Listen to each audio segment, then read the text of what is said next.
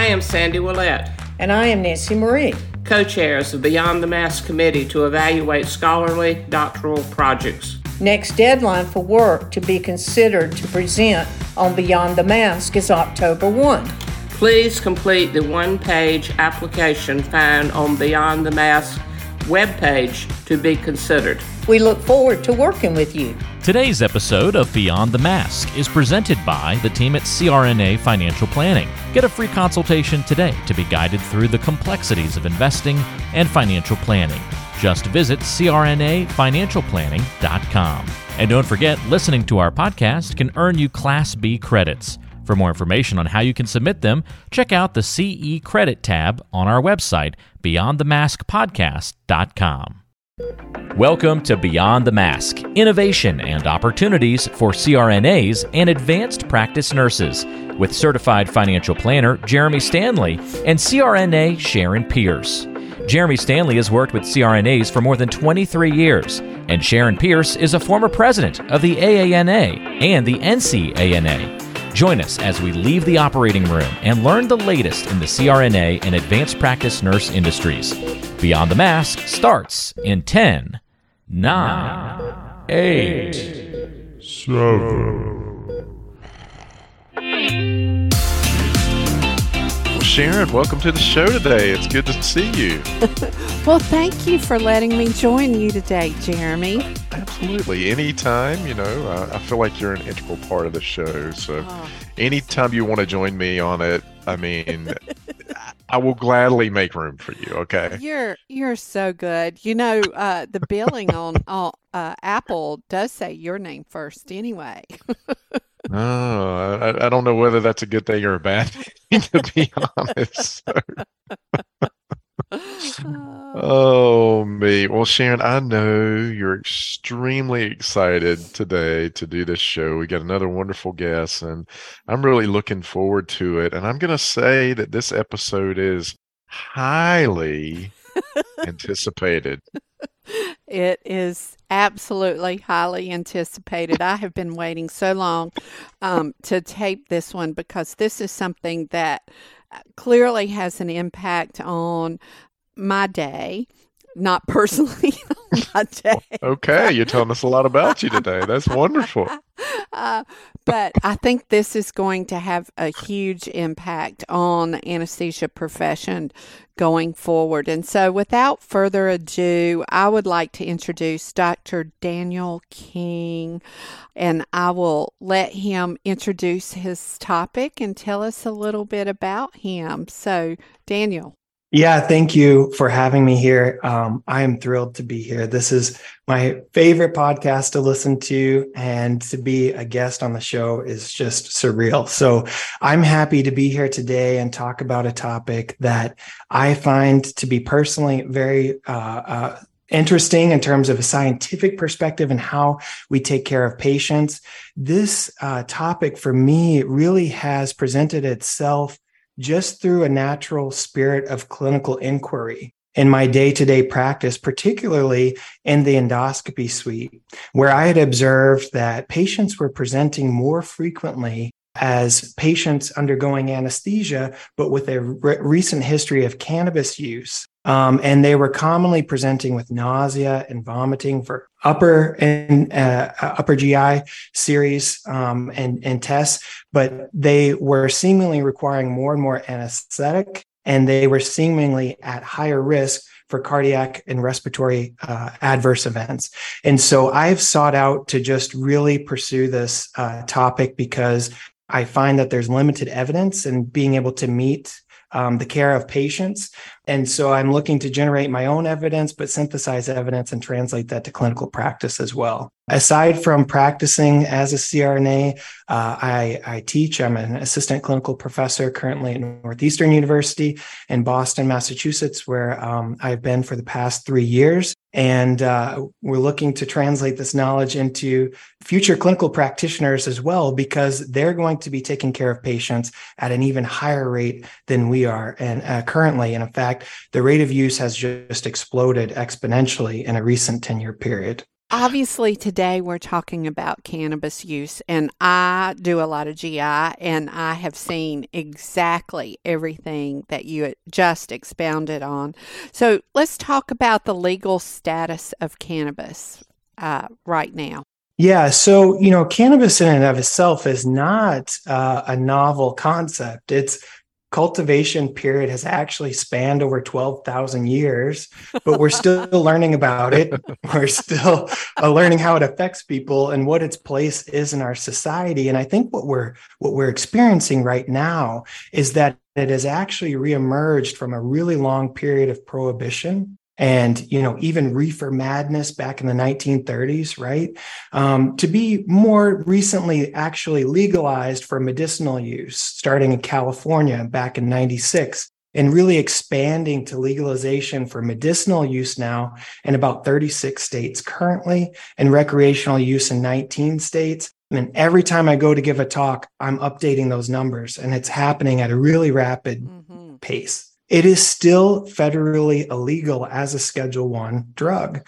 And really every state has individualized legislation measures that make cannabis either fully legalized either medical and decriminalized or um, you can maybe have cbd with thc as an ingredient only um, or it can be fully illegal uh, as it is in some states still. But it has been in a schedule 1 drug category in the same class as heroin, ecstasy, um, LSD since 1970.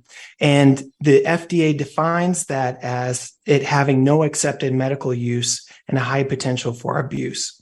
Now, we know that that's an archaic idea and it's just simply BS because cannabis is scientifically backed as having medicinal value. Um, of those who use cannabis, it's estimated less than 30% actually have a cannabis use disorder, and even fewer than that um, diagnosed as it carries actual DSM 5 criteria for a true diagnosis of a use disorder. So that's Schedule 1 category has legal consequences, but it also has really intense research consequences as well.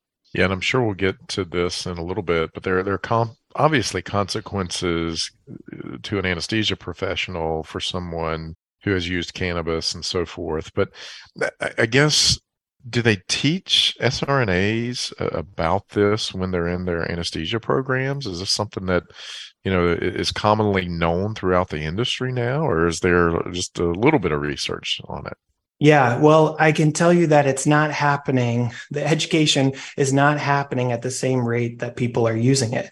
Um, we know now. oh, that's good. right. So, so stick with me because the, um, you know, think about it from an educational perspective. Think about and Sharon, think about um, what you were taught about tobacco products in nursing school and anesthesia school and the implications on the respiratory system with tobacco products. We know now that the incidence of cannabis use for the first time in modern human history has actually surpassed that rate of tobacco use. Wait just now that's according say that yes. one more time because I think okay. this is very important. yeah. So according to a recent Gallup poll, for the first time in modern human history, more patients are smoking cannabis than tobacco. And so think about all of the implications for tobacco products that we've learned over time and now compare that to what we know about cannabis and what's being taught in educational programs. Now, this has been explored a little bit.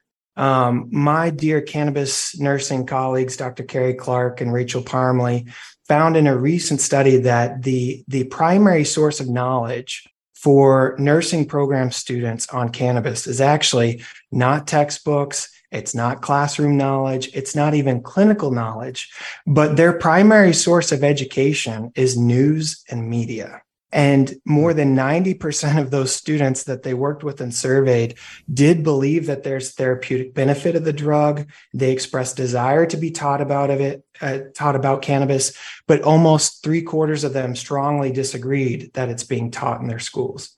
So we have an obligation to teach on this. And it's not only from that external point of view of cannabis use, but also the physiological implications because they're vast.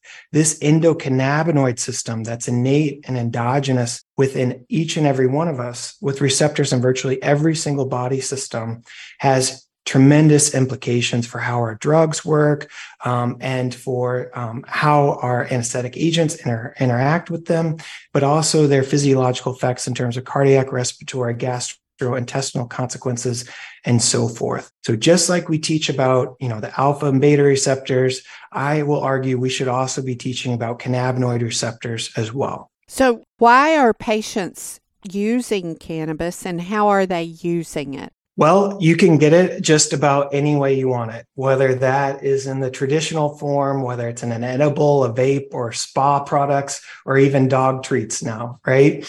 Um, I conducted a national survey of patients who have used cannabis and accessed the healthcare system within the past five years. And the data that I found from the study is pretty consistent with national trends. Most patients are either smoking or vaping cannabis. Um, and then they're looking at other routes uh, in order of use from edibles to tinctures, oils, capsules, topicals, lozenges.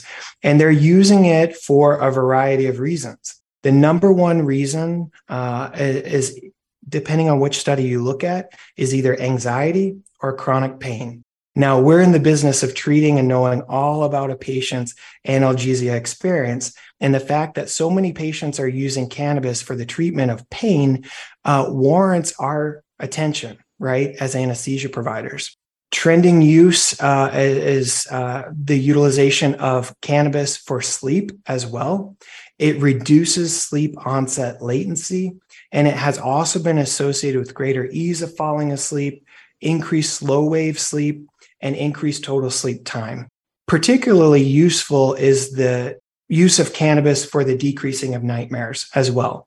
And when I uh, have been speaking with my colleagues who are in the Veterans Affairs uh, Healthcare Administration um, and in the hospital systems there, they will tell me that their patients are utilizing it often for PTSD, but also to reduce the incidence of nightmares associated with sleep. Now, arguably, those who seek more medicinal value in cannabinoid products are choosing those with broad spectrum or greater CBD properties, whereas those who are seeking recreational use tend to choose products in higher THC concentrations. And those THC concentrations have gone up tremendously from about 3% back in the 90s to about 13% on average currently. So with these drugs in variable ratios and concentrations, our patients are experimenting. They're titrating themselves with or without our guidance. And we're seeing a lot of patients are also self substituting their own prescriptive regimens with cannabis, even for things like antihypertensives or their antidepressants or their opioid regimens. So it's really important that we inquire with our patients the route that they're taking their cannabinoid products, how often they're taking it, why they're taking it, what is the dose. When I ask my patients, do you know your dose of cannabis, uh, the THC to CBD uh, ratios contained in your cannabis products? Many patients don't even know. And the labeling of these products is quite poor. The industry is really poorly regulated. And truly, the only way to know those concentrations is to obtain a certificate of laboratory analysis as the best source of the contents in those products. Wow. I mean, are there stipulations on the amount of THC, uh, you know, as it deals with anesthesia, Daniel, or is it just so nebulous out there right now that um, you know 13% compared to 3% you know are, are we just kind of stabbing in the dark on it? In terms of which percent concentrations affect an anesthetic outcome? Correct. Yeah so you know this is um, this is a really hard subject to pin down and it has a lot to do with conflicting literature. So there's a concern that patients who use cannabis in higher THC concentrations may require more anesthesia.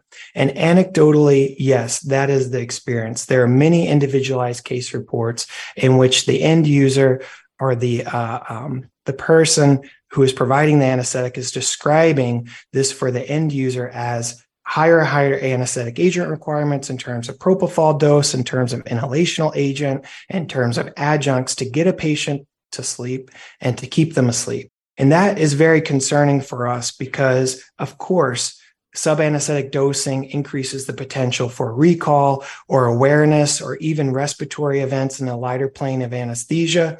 Um, and there are some studies that have examined this. The first one dates back to 2009. Flisberg et al had um, found that patients who used cannabis required about 50 milligrams more propofol on average to facilitate LMA insertion. Fast forward about 10 years, Twardowski et al. found that endoscopy patients required about 220% more propofol if they were undergoing an endoscopy. Wow. However, this is in the presence of midazolam, fentanyl, some other confounding factors. And it was a relatively clinical insignificant difference in dose of 43 versus 14 milligrams of propofol. So if you do the math on that, yes, it equals 220.5%, um, but I don't quantify that in the same amount in terms of clinical significance. So I decided to follow up this study with my own.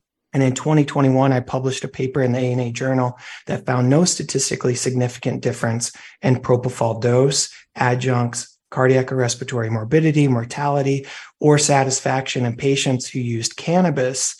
And so that just further contributed to the conflicting literature. In my practice, and I do a lot of GI, my record is 1800 milligrams to get one of them to uh, get them. Holy cow.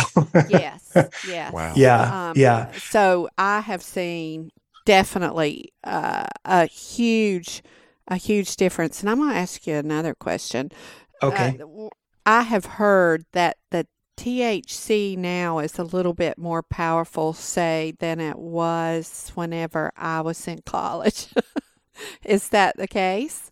That uh, absolutely, absolutely. So you know, uh, in a span of twenty years, the average concentration of THC has gone up ten percent but patients can uh, patients can obtain concentrations higher than that of which we are able to study in a laboratory so remember earlier on i was telling you about the schedule 1 status of cannabis and how that creates such intense research restrictions.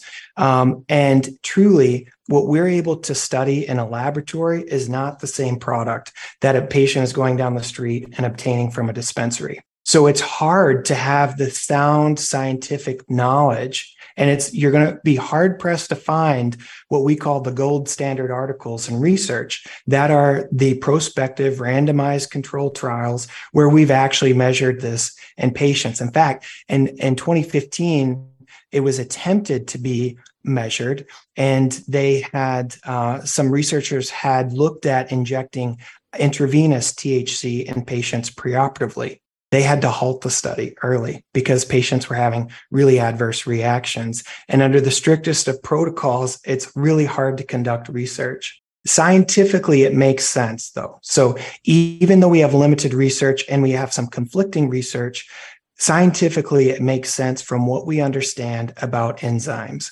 THC, the main psychoactive component in cannabis, is metabolized primarily by very specific enzymes in the liver within the CP450 system. Propofol shares a common pathway of cytochrome P450 mm. to C9. Now, that is the same pathway of metabolism for THC. So, scientifically, it makes sense that if there is a high frequency chronic user of high dose THC, that they would require more propofol to either go to sleep or stay asleep. Beyond the Mask is made possible by the team at CRNA Financial Planning. With almost two decades of experience, the firm guides CRNAs through the complexities of investing and financial planning. Schedule a free consultation today by calling 855 304 3748 or go online to crnafinancialplanning.com. Just blows my mind that um, you know people are utilizing this and we truthfully don't have an exact ramification of what it means giving an anesthetic and you know, there's all different types of conflicting information out there. It's funny because I, I read a study about this. Gosh, I want to say it was earlier this year in the Economist magazine of all places, and I'm I'm trying to remember the details of it, but it was a study, and I think it was John, no, it was Cleveland Clinic, I think. They did a study, and they basically were uh, saying that people that that smoked pot or you know had CBD in their blood, um, they needed a tremendous amount more of anesthetic in a situation when they're under a surgical going in surgical procedure. So they kind of corresponded to that 2009 study and i think they also said that um, folks with cbd or a history of that had more pain you know more complications after surgery and so forth so it, it obviously means we we need to continue to do a lot more research um, on this and you know, because we're definitely seeing more patients and more people doing CBD at a time. I mean, you can't and go out THC. to any place um, right now that that is not offering CBD for sale. I mean, they're around us, and you know, it's not legal here in North Carolina, but um, but you're still seeing those products. So, so what are the cardiac, respiratory, or other risk factors for patients who use cannabis? Yeah, so this is the this is the big deal to us as anesthesia providers, right? Because no matter what the belief is in terms of therapeutic benefits of cannabinoids, um, and there are legitimate uses for cannabis as a medical product,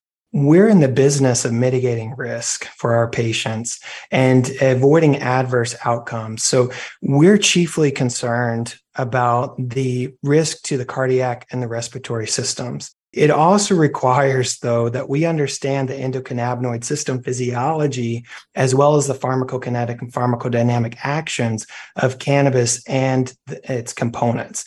Um, patients may be using products in high THC concentrations, or they may be using primarily CBD products or something else. Um, and so that is an important first step in risk stratification. When we talk about those primary components of CBD and THC, the effects between the two in the cardiovascular system are virtually opposite. So it's important that you know what types of products and what concentrations and what doses and what ratios your patients are using and you're having the having that conversation with them. So I'll give you an example. THC is more likely to intensify tachycardia and hypertension, but CBD is more likely to induce bradycardia and bring down the blood pressure. So the response that occurs when the two uh, are, are, combined is usually existing in some biphasic form, consisting of an initial tachycardia and increased blood pressure, then followed by bradycardia and hypotension. And it also depends on when they last used it. So with acute use, those sympathetic symptoms tend to predominate. But in high doses and in chronic use, the parasympathetic slower sy- symptoms tend to be more dominant. So tachycardia is that most common sympathetic side effect. And we think that it occurs due to selective beta adrenergic stimulation. And we know that because we have successfully blocked it in studies with propranolol. So drugs that increase the heart rate like epinephrine, atropine, and Robinul, of course, but also think of drugs like ketamine should be avoided in patients with acute use with tachycardia and with uh, predisposition to myocardial injury. For this same reason, there is a very serious concern that there's increased risk of MI in these patients, myocardial ischemia and infarction. And that increased risk of myocardial ischemia in the setting of increased myocardial demand seems to be worsened by increasing doses of available THC and within that first 60 minutes after smoking.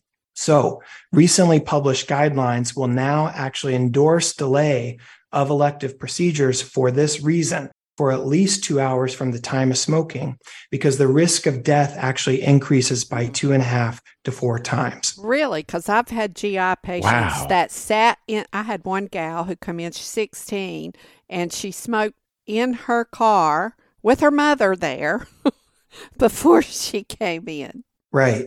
And not to be alarmist, but this is not just in patients with pre existing uh, coronary artery disease. This is happening even in young, otherwise healthy patients. So it is legitimate. And um, ASRA put forth guidelines this year that are really the first ever established guidelines that back up this delay of elective procedures and making that decision uh, under the guidance and, and the decision to protect the myocardium. Okay, two hours. So I should have delayed her wow. Two hours. And two hours, yeah, at least. And um, wow, I I did not. Now I will tell you, whenever I one thing that I've run into doing GI is when I ask patients if they smoke, they'll say no, and you see marijuana use on their chart, and you say, Do you smoke marijuana? Yes. Well, that's smoking, but they don't believe that it's smoking. So I've had to change my preoperatively my preoperative assessment to specifically say, do you smoke? I also have to do do you vape? Now the one thing I have not asked, do they vape THC. Uh, I guess I'm going to have to change that too because they'll also tell you they don't smoke and then they tell you they vape. Actually, I went in, I was in GI last week, opened the curtain, and the gal is vaping in the room whenever I open the curtain to take her back for her procedure. Wow.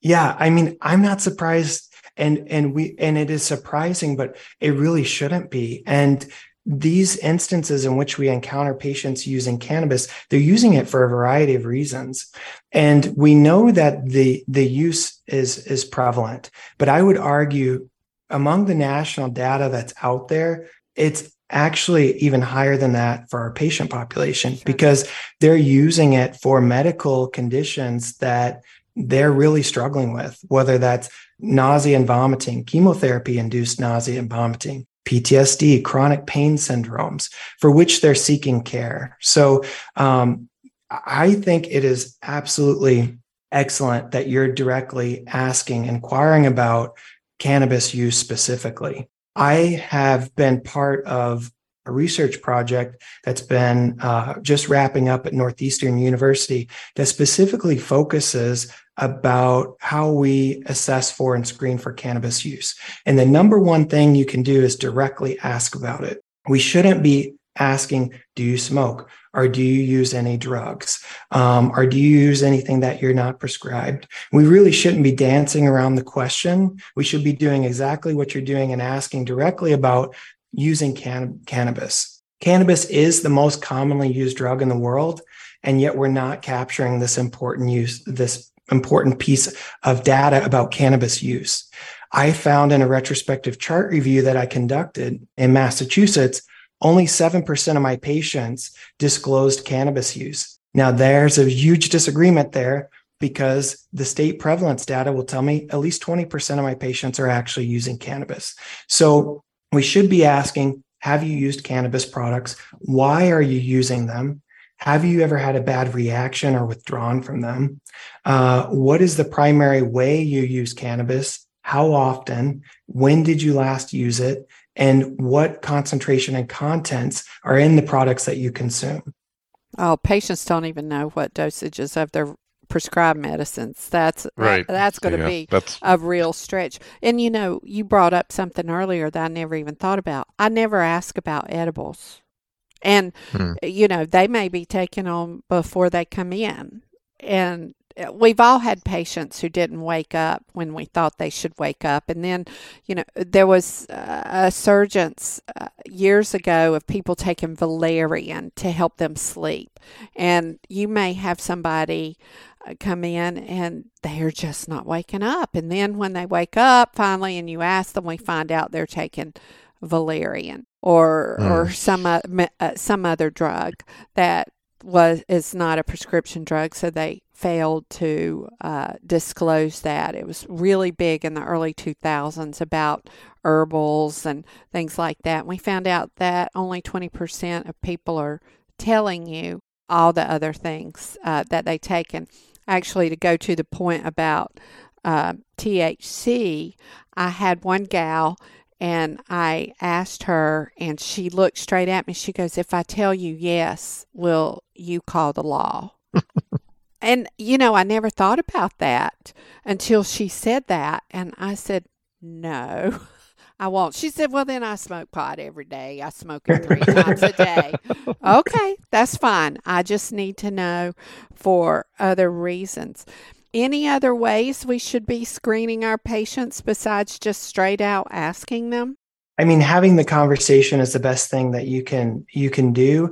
But I, I will also tell you from that research, I found that the number one reason that patients are willing to disclose their cannabis use history is comfortability with their healthcare provider. So if you can establish that safe environment for them, that psychologically safe environment where they're not worrying persistently or perseverating with worry over, am I going to be treated differently uh, if I disclose this uh, information? They're more likely to disclose it. And so, um, and we classify that as anticipated stigma. And from my study, I found that that or that domain of anticipated stigma is actually the greatest barrier to disclosure. Can they sign their own informed consent if they're if they're using cannabis? Is that is that an issue? You know, that's a great question. And uh, it's one that comes up frequently uh, as I'm speaking to healthcare providers across the country. And it makes sense because cannabis is associated with dose dependent impairments in cognitive function, alterations of perception and memory. And the ability to provide informed consent is, like I said, one of the most qu- uh, common questions I get as a result of practitioners coming to this realization of this and feeling a sense of liability and duty to protect both themselves and the patient. But I'm not so sure why we overcomplicate it because we make this assessment all the time. And the American Surgical Association states very plainly that if a patient appears intoxicated and incompetent or unable to sign consent, then he or she is not able. And your cues that the patient is intoxicated will be things like psychomotor slowing, impaired pupillary reflexes, euphoria or psychosis, or they're just not answering questions appropriately, right? These are all signs to you that they're not able to sign informed consent. And it's consistent with your neurocognitive assessment that you're always doing anyway. Um, what you should be doing in that informed consent process, though, is discussing the cannabis related considerations and informing the patient of their perioperative risks, since it is truly an informed consent.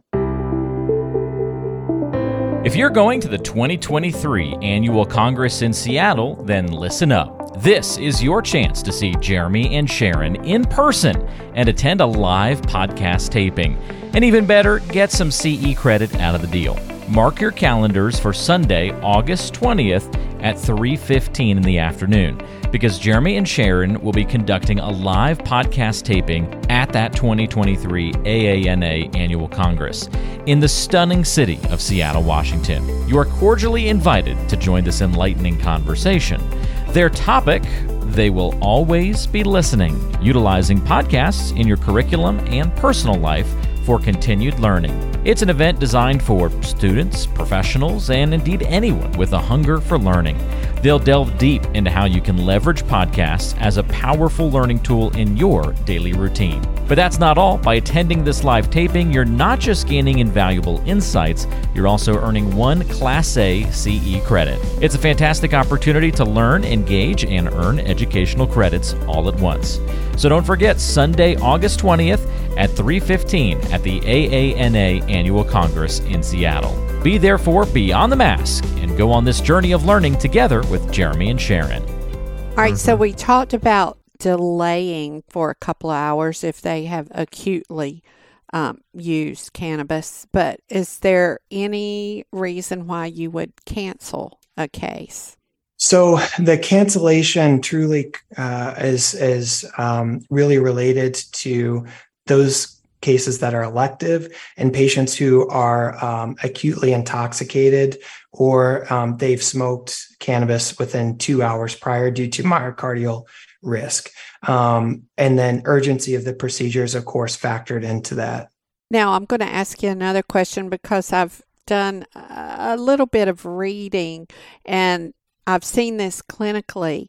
I find that their airways are more irritable than if they are cigarette smokers. Is is that sort of shored up in the in the research, or is that just my perception? No, that's I mean that's a great uh, insight because um, this is this is highly debated. You know, um, there's uh, some who say just treat them just like a cigarette smoker because a lot of the events that occur in the cannabis smoking patient occur in cigarette smoking patients, like coughing, wheezing. They demonstrate obstructive patterns in their PFTs. Um, but because smoking cannabis is largely unfiltered, there are arguably higher amounts of tar and irritants that are going to enter the airway when compared to tobacco. So that increased irritability makes sense. Um, they are similar about that unfiltered. Yeah, absolutely. It sure it's unfiltered. What about and, in, and in the bong? so in the okay so this bong. is a great point so here's a, here's a big difference between smoking a joint smoking a bong or even vaping is the temperature mm-hmm. so when you smoke um, a joint or a cigarette um, that is a process of combustion vaping um, tends to uh, be formed by physics surrounding conduction and convection. So, you know, think back to your physics class and think about how I'd that process not, works. But we'll or don't. Just let me explain it to you. So, you know, think about it like a convection oven, mm-hmm. right? So there's there the heating method is a little bit different. So you're not burning the food directly in order to cook it, right? The convection is blowing warm air to to warm the product. And that allows the dispersion of um, the components of cannabis. It allows the decarboxylation reaction to occur um, to make it bioavailable. And it also disperses flavonoids terpenoids. There are over 500 chemical compounds in cannabis. 60 of them are phar- pharmacologically active how they're released depends on the heating method. So the conduction convection methods are slower at a lower heat, but that combustion heating method is at a higher heat. And in fact, cannabis burns at a higher temperature than tobacco. So arguably, it is more irritable to the airways. Hmm. Okay. So it is exactly what I what I thought. Yeah. Hmm. So tell me, are can patients use cannabis as a pain medication after surgery? Good question, and um, I uh, I get asked this question a lot by my patients. Um, I also occasionally do sedation for pain procedures, and a lot of my patients are using cannabis for for pain there. All right, uh, this is another kind of off-topic question because if let's say uh, cannabis is legalized in the state that you work in the question I've had, you know, sometimes whenever your count comes up wrong, you just say, just give me a drug test as a CRNA. I've done that before. Uh, I, I didn't take it. We'll just get a drug test. What if pot is legal in your state and you have smoked it and you pop positive? How does that affect an anesthesia provider, a student, whomever? Because we've all had to do drug tests. And if it's legal, what does that mean? Yeah. So, okay, I'm I'm really glad you asked um, this question because often it's the elephant in the room because it's not just patients who are using cannabis; it's actually providers. Um, whether we want to acknowledge that or not, and it's better if we acknowledge that reality. So, in order to answer your question, um, I'll answer it the way I my students hate me answering questions, which is it depends. Mm-hmm. So it depends on the institutional policy and the state regulations where you're working. So let's take Illinois for an example, because I live in Chicago. Recreational use became legal here in 2020.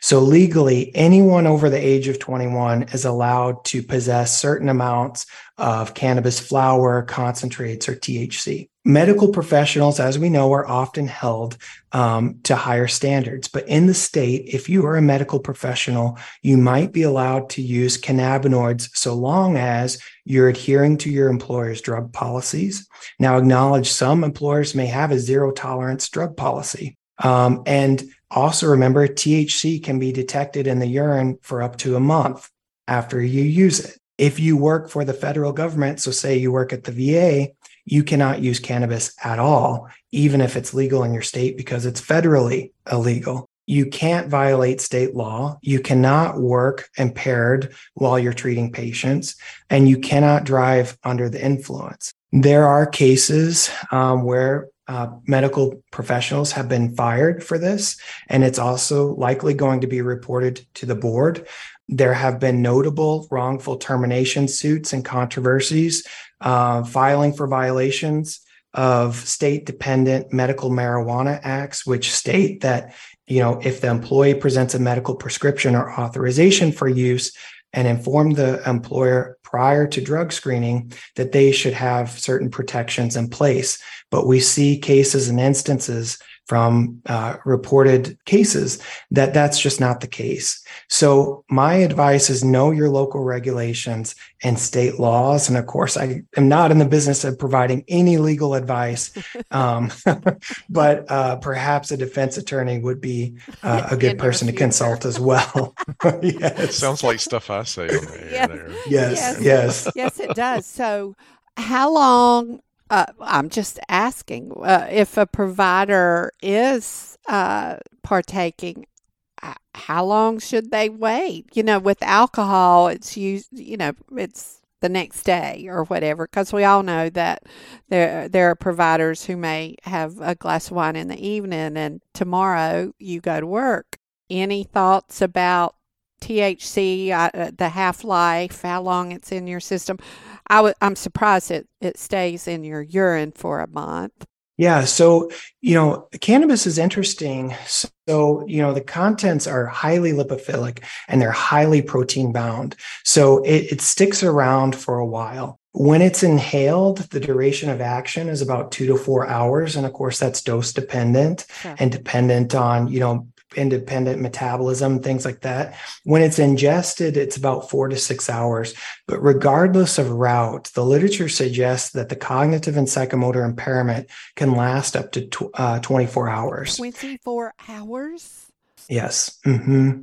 Yeah. Wow. So, you know, it, it, sticks around. It has a long half life of about 20 to 30 hours, but that can be a one to two weeks and chronic use. And yes, the elimination time is about 25 to 30 days.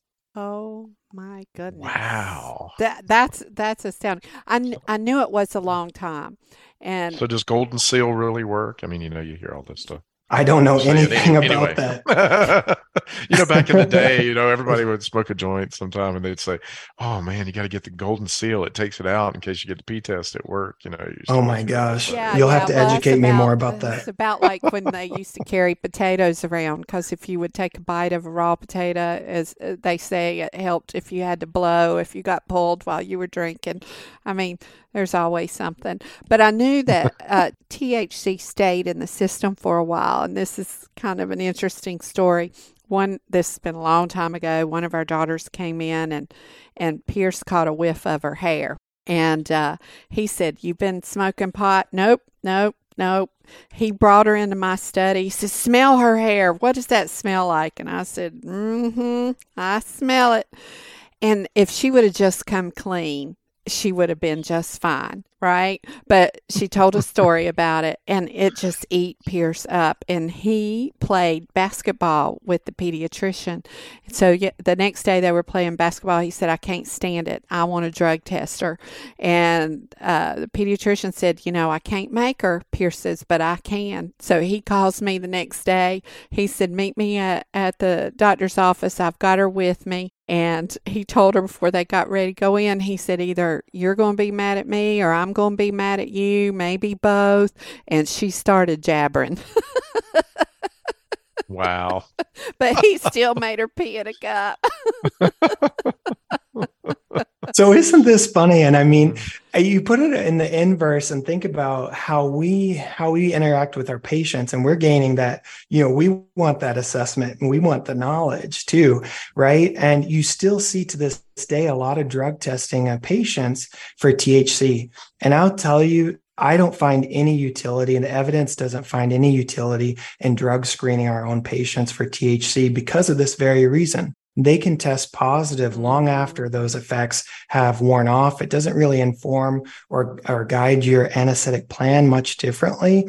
And there's no study that's going to correlate poor surgical outcomes with a drug test by itself. Right. Wow. Right. And Well, it's Sharon- usually not sober people who have accidents. so, you know, I mean, if you think about it, I mean, what difference does it make? Because uh, my, a lot of our patients uh, on Friday night and Saturday nights, whenever gun and knife club meet, uh, they're usually intoxicated, and you've got to put them to sleep anyway. So, you know, you bring up a good point. What's the what's the utility and Right. and, and at anyway, you're not going to say, "Oh, nope, case canceled. We're going to just let you bleed to death." We, we Right. go ahead and we put them to sleep anyway. Right. Right. Yeah. Yeah.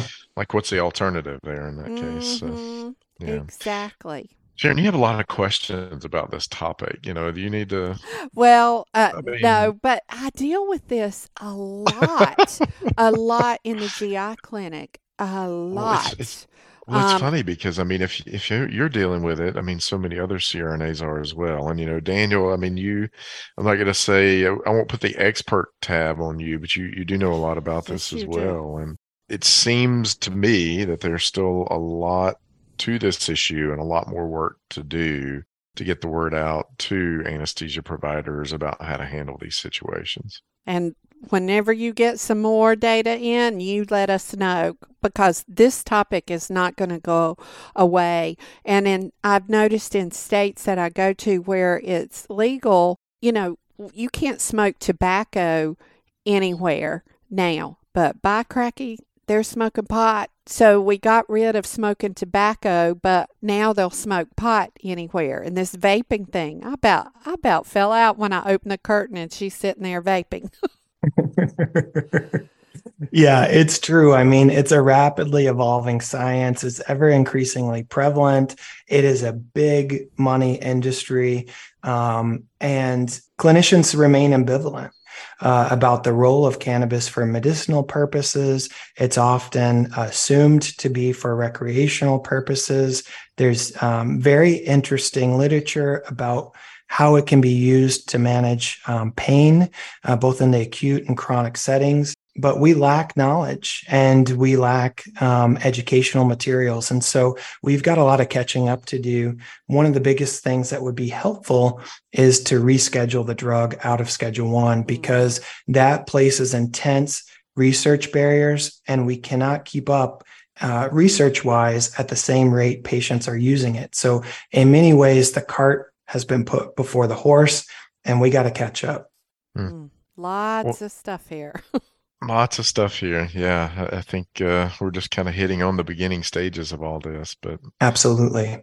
Yeah, Sharon, I think that's uh, a pretty good place to conclude on. Daniel, we want to definitely thank you for your time today. Thank you for being on the show. And you, you told us earlier you're an avid listener. Thank you for that as well. And um, and for all you're doing uh, for the anesthesia community out there. You know, this is the reason the show exists is to get information like this out there to all of our listeners who could end up in a, a particular situation. You're like Sharon, um, you know, with someone who smokes out in the parking lot and comes in, and you know, she is a seasoned. Notice I didn't say old Sharon. I said a seasoned anesthesia provider. Because you're too young to die. You know, that's why and um, you know, I mean, even if our seasoned anesthesia providers don't know this, you know, how do we expect um, the younger folks in the industry to know it as well? So, but anyway, thank you very much. And uh, is there anything else you want to conclude on as we kind of wrap here? You know, I, I want to thank you also for getting getting this knowledge out there, or at least just starting the conversation, because we know that um, we're lacking evidence. But if we're having the conversation, in fact, having the conversation with our patients is also valuable, by the way, because you may learn a lot from your patients more than you can find in a textbook. But the increased knowledge is really important to reduce the stigmatization that presents as a barrier to providing evidence based and informed care. Um, it increases the likelihood that we'll have honest conversations with our patients and ultimately improve outcomes from using that information to guide our anesthetics. So thank you for helping us to put that information forward and, and to um, have further conversation about the topic. Absolutely. Absolutely. Well, Sharon, you want to close us today? No. Amen. I love it. You know, sometimes Daniel, I just like to to mess with Sharon a little bit and switch up the roles and catch her off guard, and so she's kind of learned that. So Yeah, Um, just be just be the man, Jeremy. Just be the man. I got it. I got it. Well, Sharon, we want to thank our listeners for listening to the show with Jeremy Stanley. And Sharon Pearce. if you like our show and you want to help us grow, Sharon, how can they help us grow? Well, the best way to help us grow is to leave a review, but make it Make it positive. We all know that there's enough negativity in this world. Tell all your friends, share us on social media. We grow by word of mouth. We're in the top 50 medical podcasts in the country on the way to number.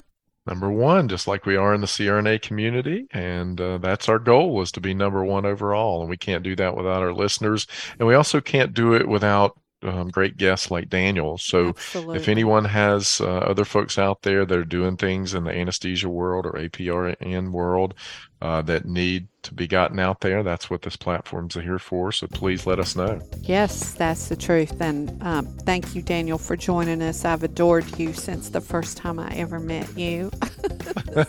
so, uh, my chasing, and you finally let me catch catch up to you. Oh, thank you. That means the world to me. And thank you for having me. Absolutely. Till next time. It's a wrap.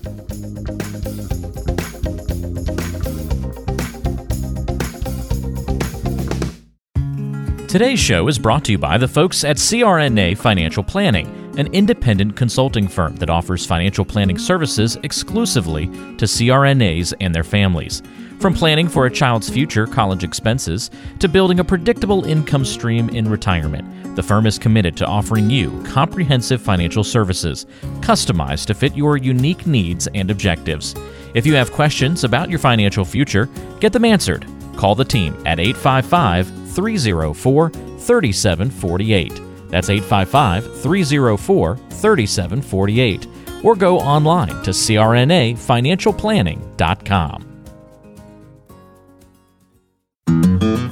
Hi, this is Jackie Rowles, President of the International Federation of Nurse Anesthetists and President and founder of Our Hearts, Your Hands, a global anesthesia support community that takes donations to allow nurse anesthetists in low and middle income countries to go to educational programs, buy equipment, or textbooks. Your donations are tax deductible, and we would appreciate your support.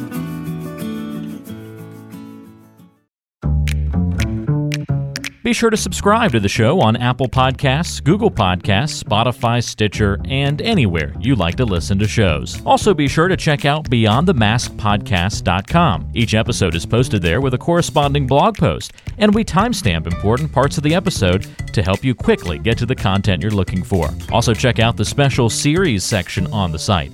You can follow along and catch up on the CRNA History Series, episodes specifically about political conversations in the industry. Or try the CRNA Personal Finance Series.